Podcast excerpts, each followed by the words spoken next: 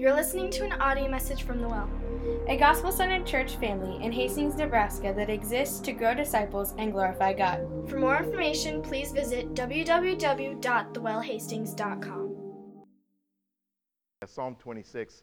Also, if you look around, we're going to be starting to do a bulletin, and this is the first stab forward. Got a little outline of the message. Some of them are poked in the envelope holders right in front of you. And if you don't have one, if you're on the front row, there's extras around, or you can just reach around and really help following along.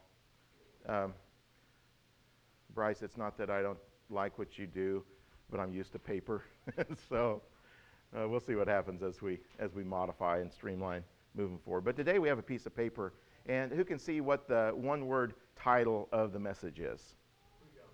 Freedom. Goes right along with what Patrick was saying in our SYNC meeting. Control. If you think about it, the word freedom and the word control have something in common. We want the freedom. We want the ability to run things our way. And God does give us freedom. And there is an element where freedom is great, and where even control is fine as long as it's put in a proper list, the proper priority. We're going to be talking about freedom. And three words, if we can remember three theological terms. You ready for some long theological terms, three of them? I got head nods, I love them, here we go. Number one is justification. Can we all say justification? Awesome. So I had over 40 hours of teacher training. I'm going to start teaching fifth grade on Thursday. So I'm in full-blown teacher mode. Yes, those claps are prayers. I hear prayer. Every clap is, oh, God, have mercy on Donnie. So thank you, class. Justification. Number two is, what does it say on there? Sanctification. And then third is probably my favorite theological term, but I couldn't find it in the dictionary. What is it? Joyification. I had liberation, and it just sounded weird. But joyification. So we have justification, sanctification, and joyification. Psalm 26. Wondering if I could pick on someone. I'd like to read through Psalm 26 twice. It's only 12 verses. And it has a good, loud voice. Patrick, can you read? Do you have that in front of you? Could you read Psalm 26, as he's pulling it up? The reason I like to read Psalms more than once is Psalms are poems, and they're lyrics to songs. And by definition, there's a lot of meaning placed on each term. It's not casual conversation. It's strategic, lyrical poetry. It's kind of like eating an entire batch of fudge. It seems good. It seems like a good idea until you try it. Right? And you're just like, oh, that was thick. And the Psalms, every single one, is a thick term with tons of meaning. And so I like to read them over and over. I get lost. I'm a teacher, but I'm not a natural bookworm type person. I don't like to spend a cloudy day around the fireplace reading a novel. That means that equals nap.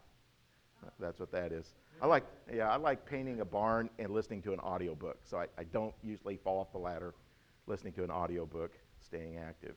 So let's read this twice together and just really let these terms soak in to your thoughts.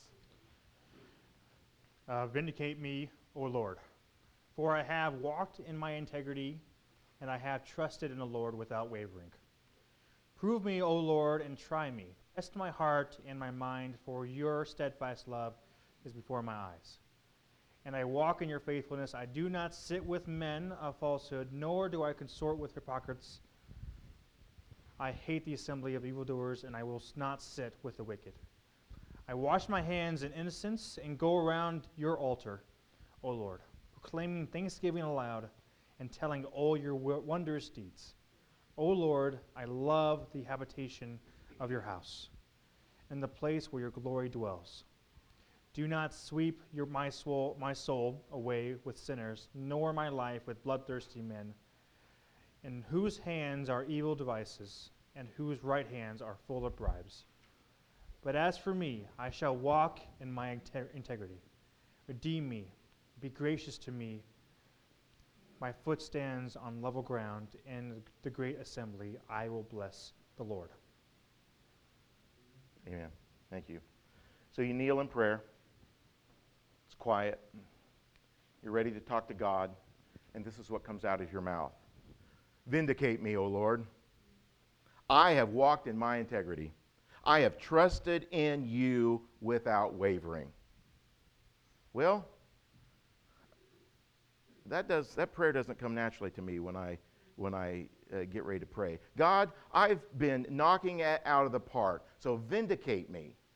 Set me free from accusation. Justify my actions. I am clean. So God, declare it. That's a hard prayer to pray. Let's think about these words that we've just heard. Let's read through this again. Vindicate me, who? O Lord. For I have walked in my integrity. I have trusted in the Lord without wavering. Prove me, O Lord, and try me. Test my heart and my mind. Why? For your steadfast love is before my eyes, and I walk in your faithfulness. I don't sit with the men of falsehood, nor do I consort with the hypocrites. I hate the assembly of evildoers, and I do not sit with the wicked. I wash my hands in innocence. I go around your altar, O Lord, proclaiming thanksgiving aloud and telling all your wondrous deeds. O Lord, I love the habitation of your house and the place where your glory dwells. Do not sweep my soul away with sinners, nor my life with bloodthirsty men, in whose hands are evil devices and whose right hands are full of bribes. But as for me, I shall walk in my integrity. Redeem me, redeem me, redeem me, and be gracious, gracious, gracious to me.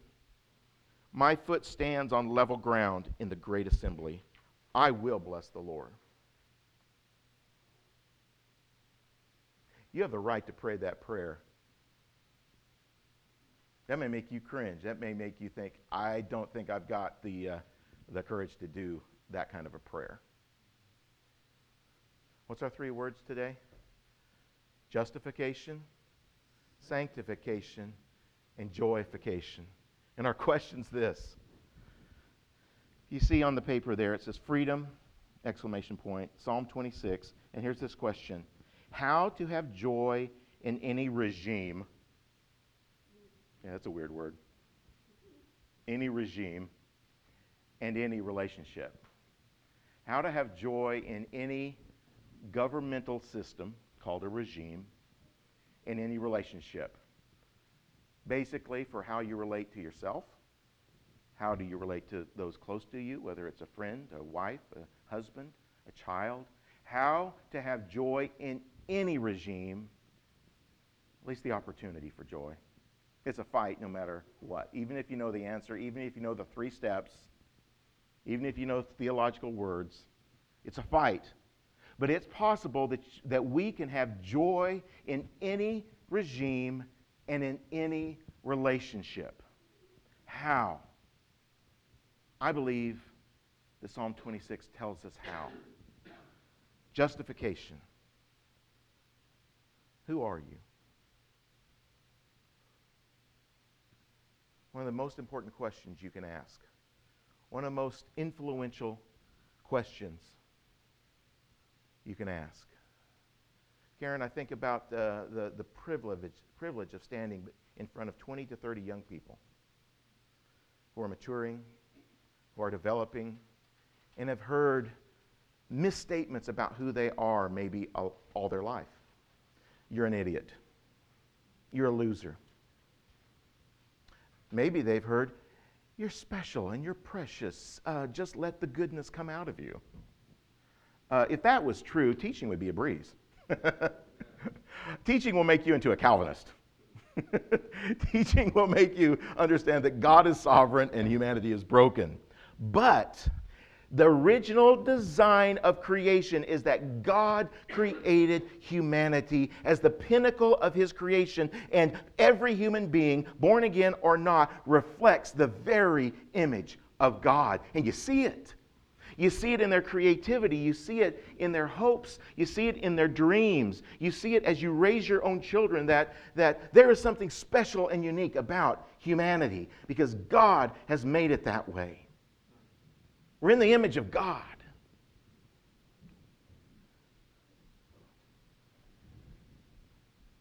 Verse 9 says this. David prays, "Do not sweep my soul away with sinners." That's a trick question. Are you a sinner? Nope. Yep.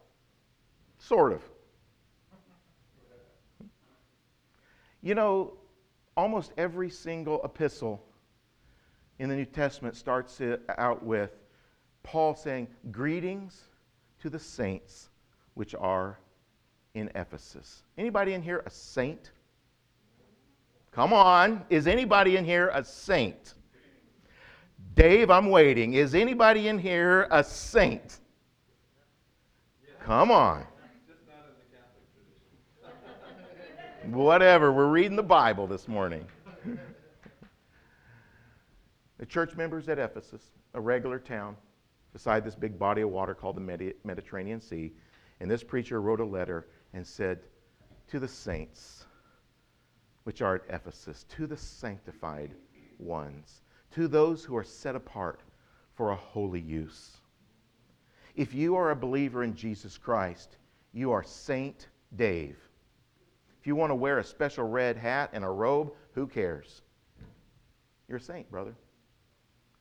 As God looks at you, he says, you have been called to a special purpose. You have been sanctified. Sadly, we know we still sin.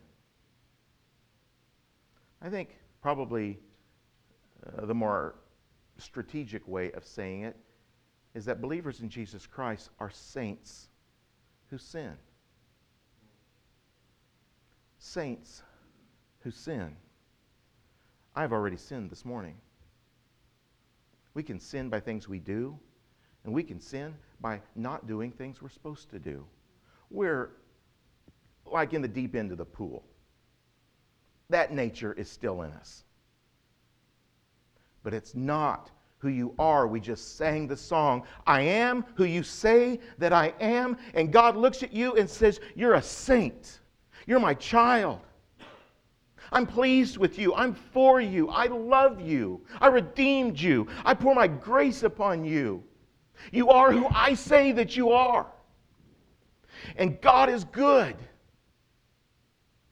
And he hates brokenness so much that he sent his Son out of his love to redeem the world and pour his grace upon your soul so that he can say, as crazy as it sounds, brother, you're a saint. You are who I say you are. How does that happen? See, David says, I'm not like a sinner. He says, don't sweep my soul away with sinners. He's contrasting who he is with who they are. And he said, they're sinners. By default, I'm not. Now, if you think that David thinks he doesn't sin, just read Psalm 25. I mean, earlier in the Psalms, he says, I'm a worm and not a man. He doesn't think he doesn't sin. He knows he sins. Obviously, we are what we do at one level. And so, yes, we're all sinners because that's what we do. But our core identity is sanctified and holy and set apart. The Bible calls that justification. What is your identity? In parentheses, who are you?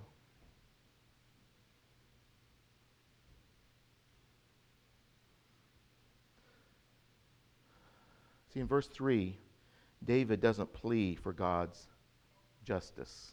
Let's read verse 3. He said in 2, prove me, try me, test me. Why? For your steadfast love. He doesn't, can you imagine going to God and say, hey, try me out, God. Just see how good I am. Prove me. Prove it. It's football season. Head to head. We're going to see which is the stronger side of the line. We're going to try it, we're going to test it, and we're going to prove it. And if it goes this way, we know who's the good guy, who's the strong guy, who's the winner. If it goes the other way, we know it's the other way. And David is saying, just give me a chance. Down, set. Hut one, hut two, let's go. Prove. I'll show you, God, who I really am. So what it says, prove me, O Lord, and try me. Test my heart and mind for your what? For your justice. Is that what it says, Patrick? No. For your steadfast love. He calls upon the steadfast love of God. And if you want to have the boldness to try to pray this kind of prayer, to pull yourself out of depression and pull yourself out of discouragement and say, I am who God says that I am. Therefore, I say, God, your spirit and your life is within me. I will move forward. Prove me, God. Based upon a God that sees down to the very thoughts and intents of my heart. Oh, please, no. Based upon the steadfast love of God. For your steadfast love is before my eyes, and I walk in your faithfulness. The clincher of how this psalm fits together is all the way down in verse 11. He says, as for me, I walk in my integrity, and then he uses these words. He doesn't say, pay me. He doesn't say, give me what I earned. He says, redeem me. Right there is the definition of redemption. Andrew, can you look at that and read the definition of redemption underneath number 1, redemption, Christ saving, etc.? Mm-hmm. Okay. Sorry. Redemption is Christ's saving work viewed as an act of buying back sinners out of their bondage to sin and to save them through the payment of awesome. Thank you. Redemption. He just said God's saving work viewed as an act of buying back what, Dave? Sinners. Buying back sinners out of their bondage to sin and to Satan through the payment of a ransom. So David is saying, God, look what I've been doing. Look how strong I've been acting. Look at the path that I've been walking. Therefore, redeem me. Therefore, buy me back because I'm a sinner in bondage to sin and Satan through the payment of a ransom. And we know that that ransom was the perfect blood of Jesus Christ. There had to be a God-man nailed to a tree, and God's wrath had to be poured out upon David and the rest of us. And he appeals to redemption. And he says, grace, God's goodness to those who only deserve punishment. David's saying, I've walked in my integrity. I've trusted without wavering. I need mercy. That word there, redemption, in the ESV, if you look it up, it also has the idea of mercy. I have mercy. You ever been picked up for speeding? Yeah, I've been picked up for speeding. Yeah. Long story short, I was on a college skiing trip. I grew up a poor preacher's kid, so we went to Wyoming to go skiing. And I was pinching every penny. We had like 6 college guys in one Motel 6 room. And it was, I mean, we're carrying our own trail mix and sleeping bags. About all I could afford was the lift ticket. And I never skied before. And they said, drive us, we're going to save our money so we can go to Wendy's. That was back when Wendy's was clean. And we were going to Wendy's, and I was going like 47 in a 25-mile-an-hour zone. $92, Cheyenne, Wyoming. I didn't have it. We didn't have it. I had to call Karma to get my PIN number so that I could get cash out of the, what do you call those things? Cash machine? ATM. And so I get enough money to pay my ticket. Now, when the guy comes up, when the police officer comes up and says, you owe $92, and he says, but we're going to let it slide. You don't have to pay a thing. Let's not let it happen again. What is that? Is that mercy or grace? That's mercy. That's mercy. I don't get what I should have gotten. What if he said, and by the way, you seem like a poor college kid. I bet you're in town skiing. Here's a $100 bill. That's grace. Grace is getting what we don't deserve. We deserve to pay the bill. And the currency is holy blood. Our blood's not good enough. Our blood is tainted. But there's one that came with perfect holy blood. And not only did he have mercy upon us, he also gave us his grace. And when he came up in front of this judgment seat, this courtroom, or this, you know how you are, I'm always like shaken when the police officer is right there. And I'm like, yeah, where's my proof of insurance? And if he says, no charge, here's a $100 bill. You're like, that's not right. He says, I made it right. That's out of my own pocket. That's not from the state of Nebraska. That's from me. Well, that's a personal thing, isn't it? We have a personal Redeemer who redeems, and he has mercy, and he has grace that he pours out upon us, and that is the basis of David's courage. He knows who he is. He knows he's not at the core a sinner. And the only way that we can have our very identity changed is to say, Lord, I confess I'm the problem. You're the solution. I turn in repentance, and now I'm going to praise you and worship you. And he said, that is earth-shattering. That is heart-transforming. That is life-giving. At that moment, the word justification is a court word. It's a legal word. It's like being acquitted. And the judge looks at you, and he lifts up the gavel, and he goes, boom, you're free to go. No few days in the county jail, no fine, you are justified. Inside, nope, guilty. Before the law, free to go. Crazy. That's justification. That's who you are. On your worst week, on your worst day, God looks upon you and says, just as much as I love my little baby, even though they dirty their diapers, you say, but I love you so. I am who you say that I am. I am justified. That's who you are, church. Now, number 2 is sanctification, and that's a different thing. Sanctification is how are you doing? Verse 1 says, I have trusted in the Lord without wavering.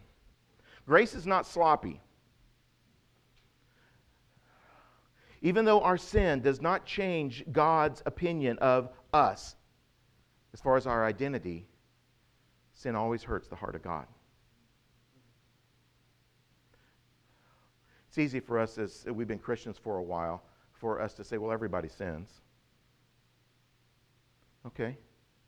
That's kind of like saying, well, everybody cheats on their wife.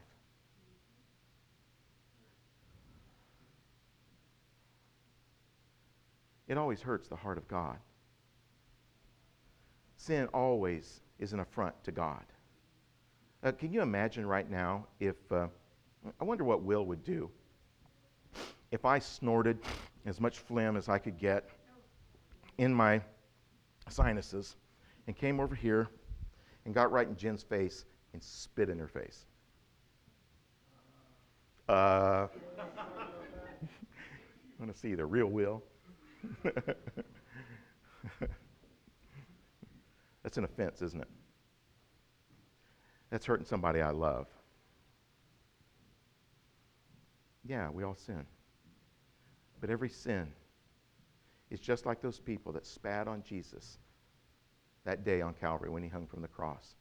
He said, prophesy, tell us who you think you are. And they spat upon him, and they beat him, and they punched him, and they whipped him, and they nailed his naked, whipped body to the cross. That is sin. That's what sin really is. And so we are justified, and nothing will change that. But every time that we sin by not doing what we should or doing what we shouldn't, we should remember, I'm hurting my God. I'm hurting the one who wept at Lazarus' tomb. The one who said, Lazarus, come out. The one who said, I love you.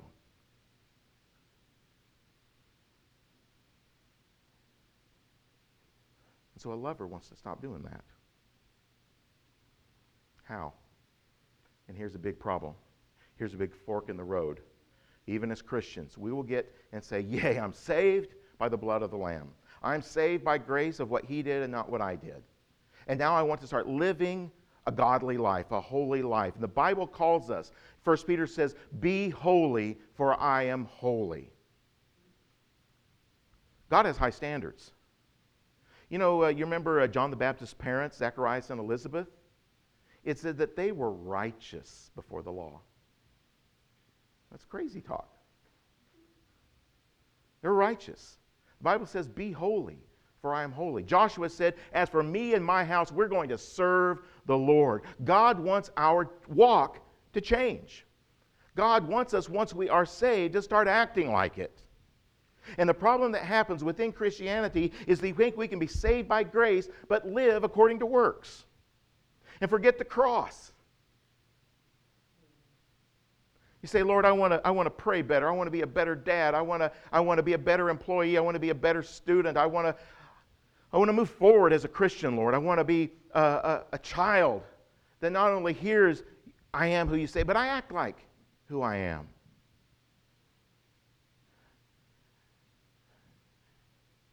And we don't appeal to what David appealed to in Psalm 26. We don't appeal to mercy. Every single time that we want to move forward as a Christian and change our patterns of sin, we have to go right back to the very beginning. Now, can I use a Princess Bride illustration again? It's as you wish.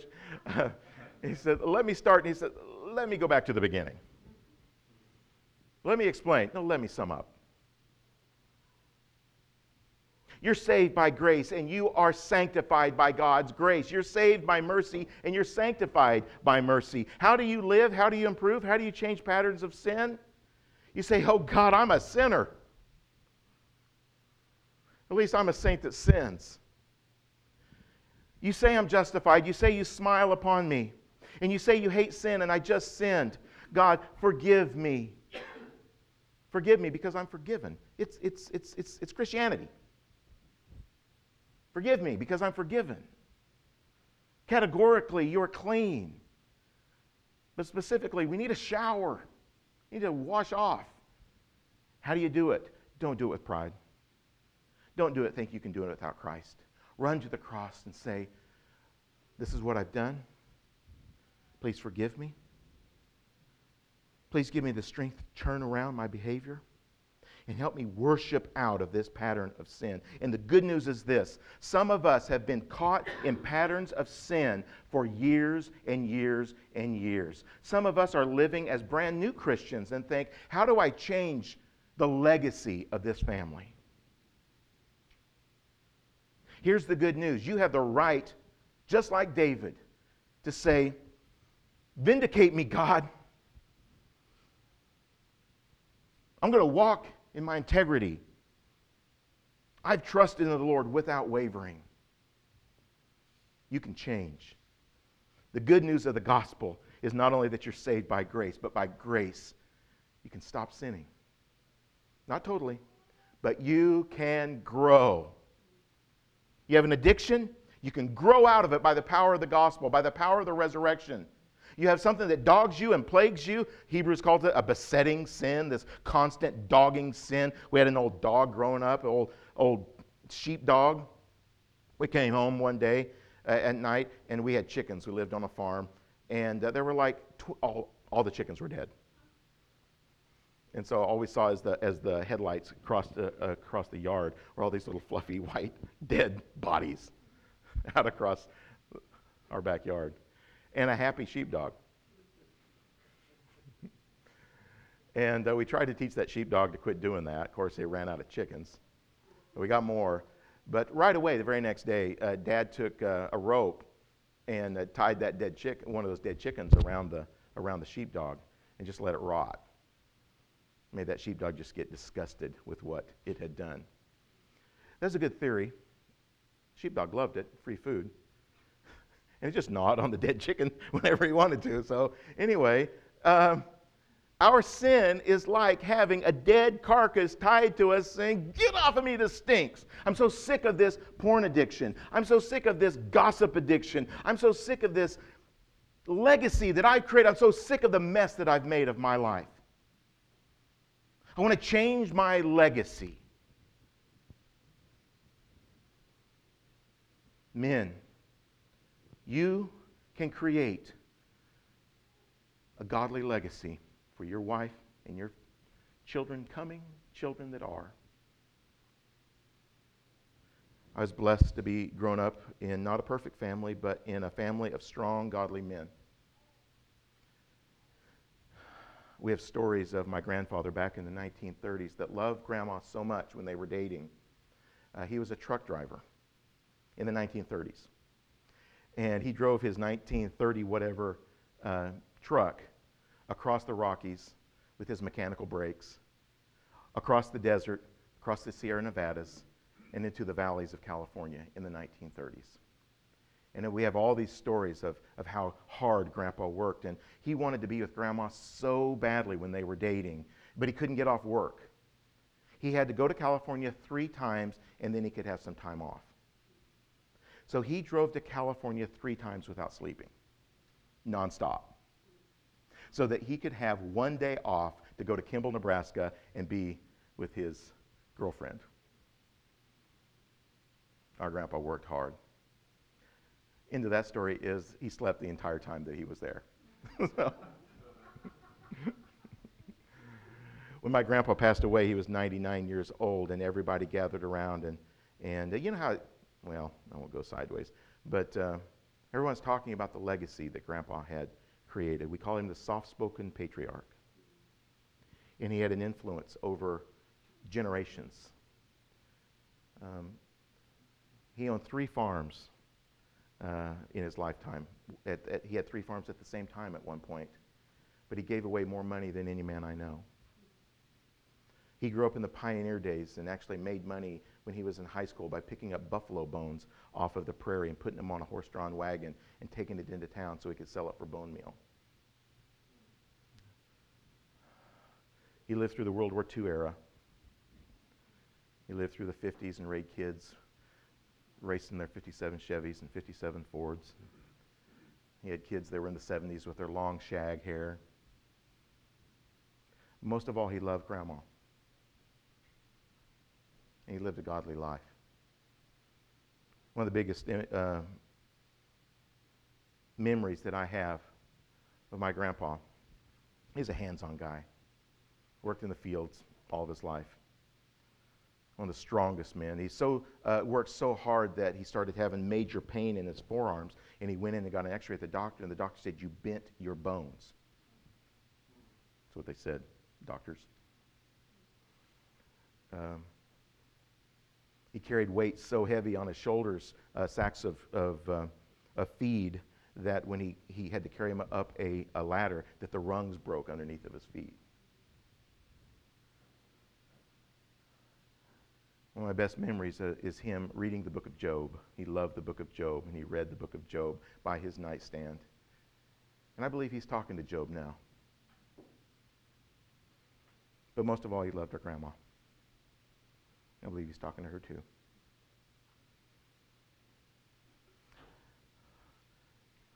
Most of the time with family legacies, the second generation feels like they didn't live up to the generation before them.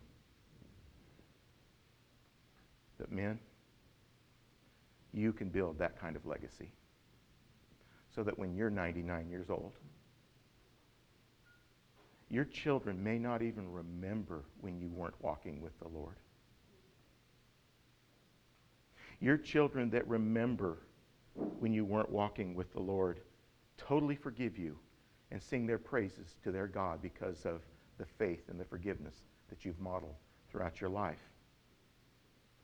You can walk in holiness by the power of God's grace.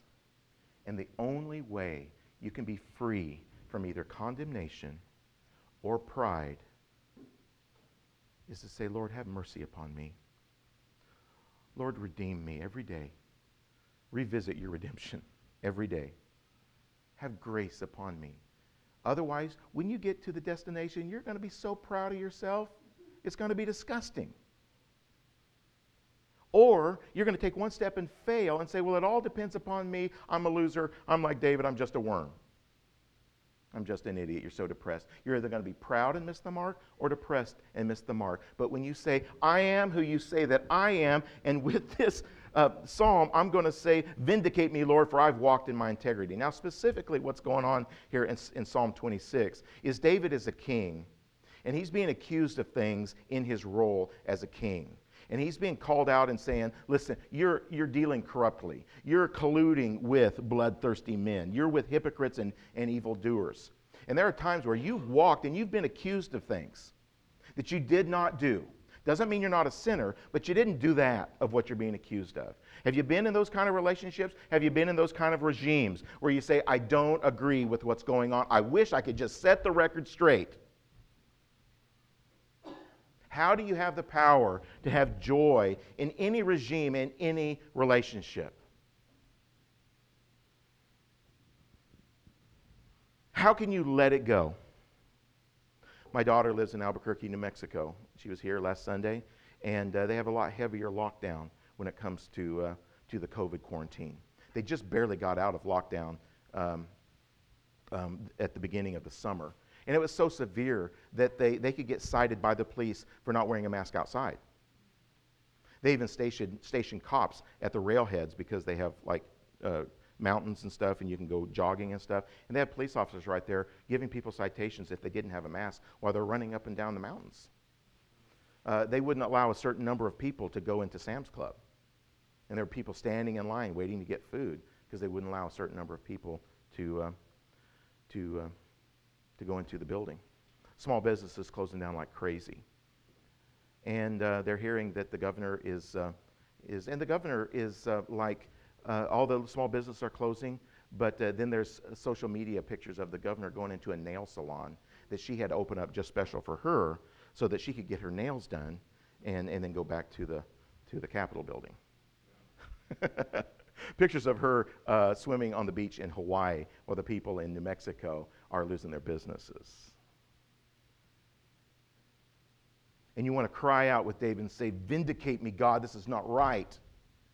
Justify this situation, God. Make this right. This is wrong. This regime, this government is heavy-handed. It is wrong. And so she's driving back to New Mexico and just got in, when was it, Friday or Saturday, and she calls and she just starts breaking down. She says, the governor's locking the city back down. She starts crying. Can I get a little political right now? I'm a bit of a radical when it comes to politics, in hopefully a good way. I'm a burnt out radical.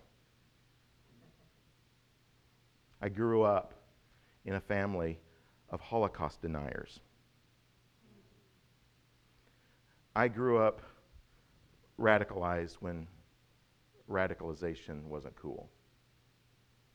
And we've talked about how to deal with that as we're being tempted to be radicalized, either to the right or to the left right now, by all sorts of media and influences. And I'm not going to tip my hat whether I'm left or right. Radicalization has no hope. That's my experience. Being radicalized does not give life. Can I kind of just tell you where I am? A little bit on specifics. Since 1973, the law Roe v. Wade has allowed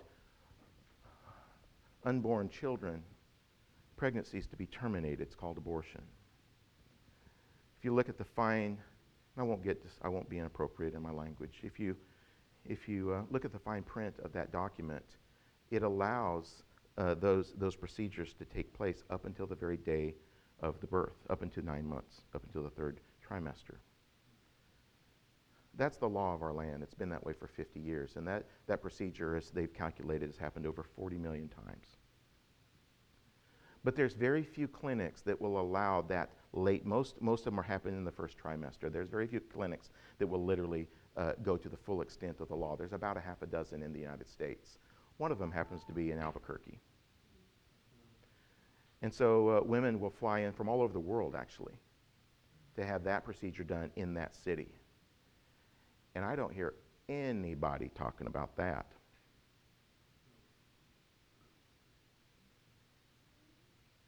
We actually had a citywide, what do you call it, moratorium? Not a moratorium, but we voted as a city of whether that should be allowed in that city, and it passed.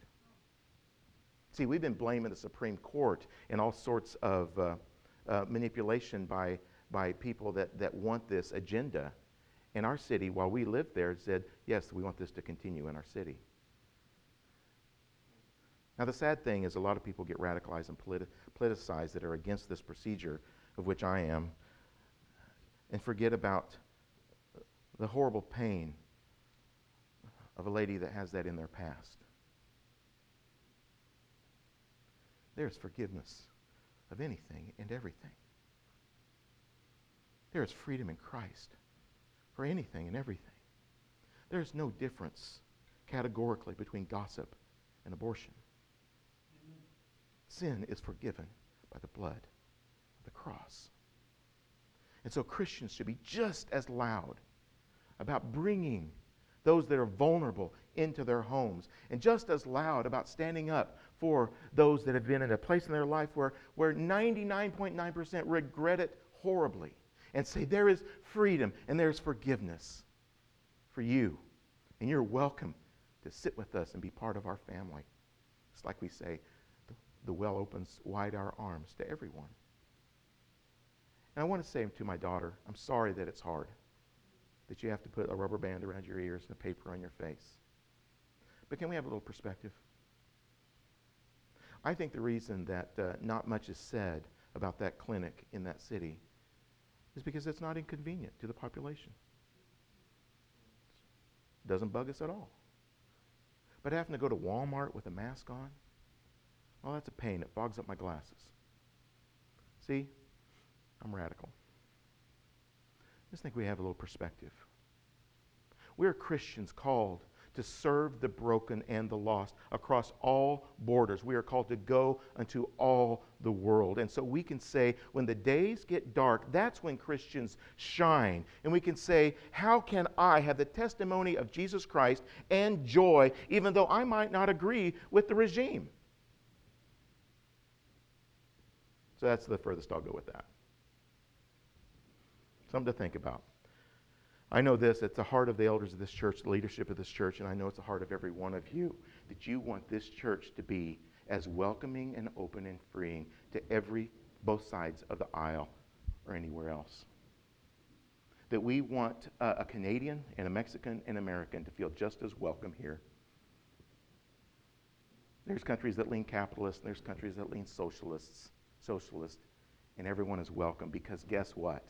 Our identity is not in our country. It is so far down. My identity is not in my last name. My identity is not in my family legacy. My identity is not in this country. Yeah, I'm an American. I'm very thankful for the blood that's been shed for our freedom. Very thankful for that. But it was all tainted by sin. And there was blood that was shed for me that wasn't tainted by sin. And there is a message that can change hearts, and nothing else does. And so, yes, have your left or your right opinions about politics, but keep them down here, and know this, that you have a message that will transform any heart in any situation. And can we beat that drum?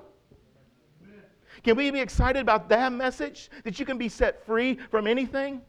Freedom. You know the movie with Mel Gibson in it where it ends with freedom, and all the Americans go, yeah, but he's Irish, I don't get it, or he's Scottish, and you're like, freedom, freedom. There's something better than political freedom. There's being set free from guilt, set free from shame, set free from a dead life of being a Pharisee, going to church that has no meaning to it, saying, what am I doing here? Checking off the boxes and playing church? Wondering why everybody else is so into confessing sin? I haven't had a bad week. I've been pretty good. Oh, that's sin.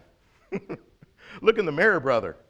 Look in the mirror, Pharisee. You can be set free from a meaningless life of playing church and get into the real church and see lives and hearts set free. You can be sanctified. All right. I'll skip over some of this stuff here and go down to number 3, joyification. So how do you feel? So sanctification is hard. Goes against every fiber of the flesh that still hangs in us. But how can we enjoy this process? Joyification, how do you feel? Verse 6 and 7 says, I wash my hands in innocent and go around your altar, O Lord, proclaiming thanksgiving aloud and telling all your wondrous deeds. The psalm ends with this, my foot stands on level ground, and in the great assembly I will bless the Lord. You're just. You've been wrestling with patterns of sin and you've felt freedom. Now talk about it. Express it.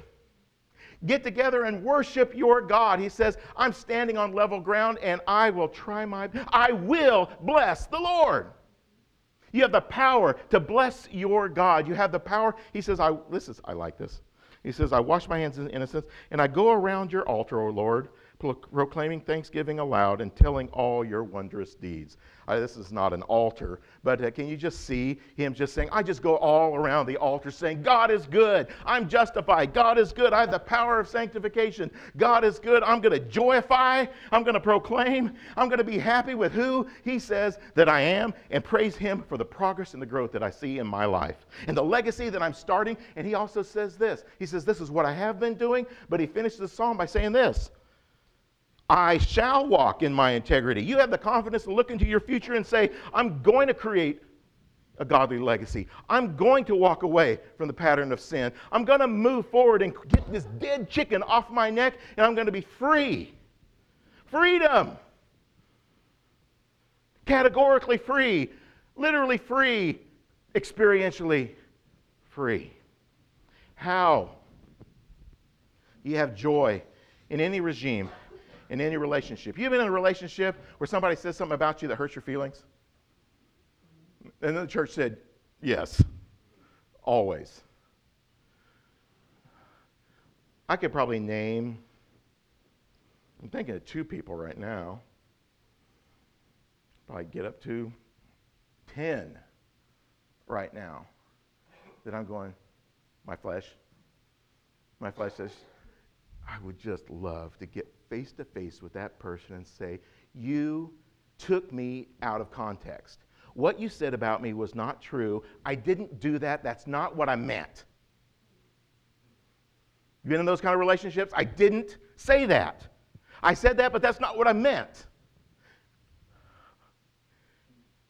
How do you, like Karma, like I said last time, how do you close that book? How do you close that book? How do you put that in the past? How do you let that go? First of all, say this. I don't deserve to be vindicated by that person. Give it to God. See, David doesn't say, I'll pick some random name. Is there a John in the room? We'll use John. Vindicate me, John. You ever try to talk to yourself and say, vindicate me, Donnie? You're wrestling around in your heart saying, it's just not right. What they did to me is just not right. What my wife did, what my husband did, it's just not right. How do you have the power of the gospel to let that go, close the book, and move forward? You start with the first step of the gospel. What do you deserve? Do you deserve for people to always speak well of you? And the church said, no. Do you deserve to always be put in context? No. What do you deserve? You deserve nothing. And we can go beyond that and say we actually deserve punishment if we sin. We spit in his face. So I don't deserve people in my life to treat me the way I think I should be treated. Treat me justly. That's between them and God. David says, vindicate me, O Lord, Take your need for justice to God and say, God, I may never be able to set the record straight. If you have opportunity to do that, wonderful. But so many times you won't. And things in your past will pull you down saying, it's not fair what they did to me. It's not fair what happened to me there. And if I could just get a chance to set the record straight. And guess who gets hurt? We do. Stewing over our past saying, it's not fair, it's not fair, it's not fair. And I never heard that word in the gospel. That I deserve something. And when you say, I've sinned. I don't deserve respect. I don't deserve to be followed. I don't deserve anything. Actually, my sin says condemnation. And for some crazy reason, the police officer of the universe came up and said, you owe nothing. As a matter of fact, I'll give you a treasure chest full of diamonds. We can close the book if someone else disrespects us then, can't we? That's their problem. The King of the universe just poured his grace upon me. Then I have the power to turn around. I can say, forget it. God loves me. He really loves me. He loves me enough to say, this is who you are. You can leave patterns of sin. Now walk around the altar praising me in the assembly. Get together with God's people. It's hard to do it alone. We're not made to be lone wolves. Get together with other people and say, God been good to you? Oh yeah, he's been great to me. God been good to you? Oh yeah, he's been great to me. Well, let's talk about it together. That's why we gather together as sheep, not lone wolves, and say in unison, our God vindicates us. Because when he looks down upon you, he says, clean. We know David's life. Guilty of murder, guilty of adultery, ended his life not well. And you go to the New Testament and he says, a man after God's own heart. That's good news. That's good news. How do we have joy in any regime, in any relationship? Number one, conclusion. Tell yourself who God says that you are. Tell yourself. Preach to yourself. The word has power. Remind yourself, I am who God says that I am. Number two, obey God's calling based upon, obey God calling on his love, calling on his mercy, and calling on his grace. We're so tempted to try to earn our way. No. As you move forward, getting out of patterns of sin and setting a new legacy for your life, keep calling on his mercy, keep calling on his love, keep calling on his grace. And finally, if you want to really clinch it, if you really want to have real joyification, open your mouth and declare what's happened in your heart verbally with others, saying, God, thank you. Thank you. Thank you for my new life. Thank you for my new day. Thank you for my new beginning. Thank you for giving me power to close the book and move forward. Thank you, Lord. Praise you, Lord. My foot stands on level ground, and in the great assembly, I will bless the Lord. Shall we do that right now together, literally? All right. Well, let's shift and transition into communion. This is one of the best ways to bless the Lord. When we take communion, it's speaking the gospel. It's going through the motions of the gospel. I have this sheet that says we have three stations right up here. If you want prayer, you can come up, and if you're a lady and want to pray with a lady, you can do that in whichever station. If you want to pray with a guy, he'd love to do that. If you'd rather pray to yourself, you can come up here and just say, I'd rather pray to myself today. Or you can go to the back station. Communion is a meal that we share together every week to remember the broken body and shed blood of Jesus at the cross. This meal is intended for Christians. So if you don't consider yourself to be a Christian yet, then before you take communion, we invite you to receive the gospel right now. You can come up to a server. You can tell us you want to be a Christian. We'll pray with you as you receive Christ. And today, you can commune with Jesus for the very first time as a new believer. Let's pray.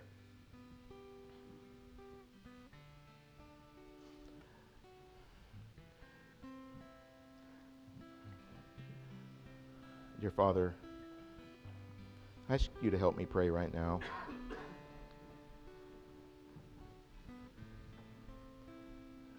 And so, Lord, I know that your heart is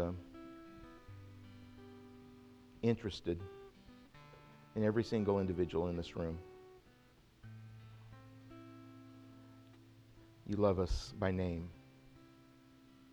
You came to earth and you took on humanity. We call you Jesus. This amazing God, man, the Son of God. You had a friend. His name was Lazarus. When he passed away, you wept. You know her name.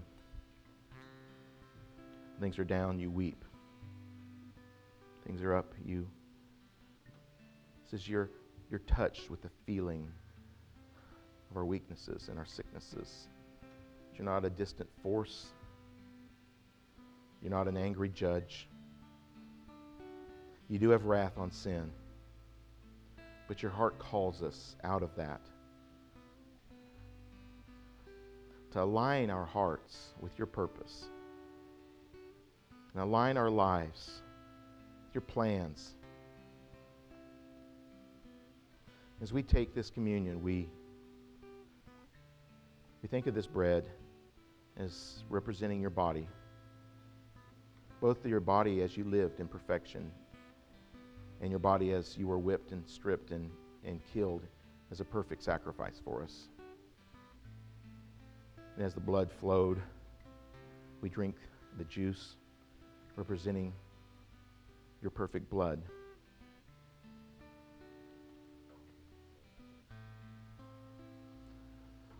So, Lord, as we declare our belief in who you are and what you've done, we want to be sanctified. We want to grow. We want to create a new beginning. Only way that we can escape being either proud of ourselves or beat ourselves up is to know the work's been done. You've already obeyed for us. You've already created a legacy for us. And we step in by faith. And we receive a new identity, a new boldness, a new courage, an ability to proclaim, God is working in me. I'm walking in integrity now. Yes, we fail. But the righteousness of Jesus Christ is put upon us. And we're growing, we're changing, and we're moving forward. And we're blessing others in your name. So, Lord, by this act and by this music and by this time, we together say, in the great assembly, we bless your name. In Jesus' name I pray. Amen. You're listening to an audio message from The Well, a gospel-centered church family in Hastings, Nebraska that exists to grow disciples and glorify God. For more information, please visit www.thewellhastings.com.